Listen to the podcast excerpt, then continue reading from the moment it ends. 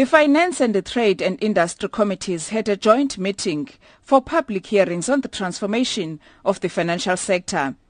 An altercation ensued between Andile Mngxitama and Finance Committee Chairperson Yunis Carrim after he allegedly called Joan Fubbs a fascist. Carrim says the altercation was unfortunate.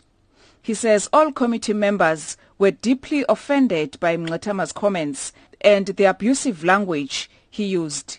The incident was uh, rather unfortunate, but I think it reflects the challenging and polarized uh, nature of our society at present.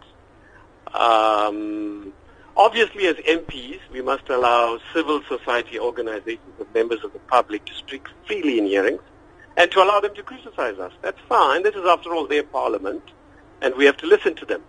But at the same time, participants in public hearings must observe at least a minimum uh, decorum.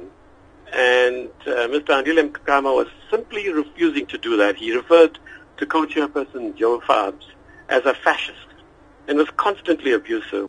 Mngxitama has admitted he used the word fascist but denies that he directed it at Fubbs.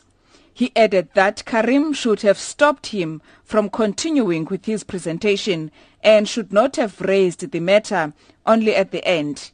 He accused Carrim of protecting the interest of white monopoly capital. It was shocking to see that at the end, uh, Carrim decided to be threatening, decided to uh, be disruptive. He disrupted the whole uh, closing portion of that conversation. Uh, in our view, is he tried to do it. He did that because he wanted to divert attention from the fact that we had made a very, I think, powerful presentation on why there must be radical economic transformation and why President Zuma is correct and why we need to support the call for land expropriation without compensation. Parliament has condemned the disruption of the joint committee meeting allegedly by Mngxitama. Spokesperson for Parliament Moloto Mothapo explains.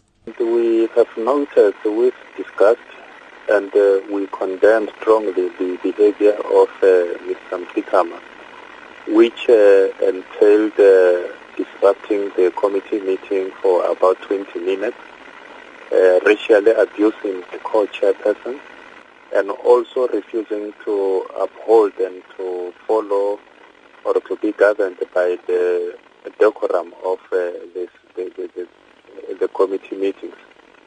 Uh, his behavior is, is, uh, is deplorable as uh, it is in flagrant uh, breach of the open and democratic culture.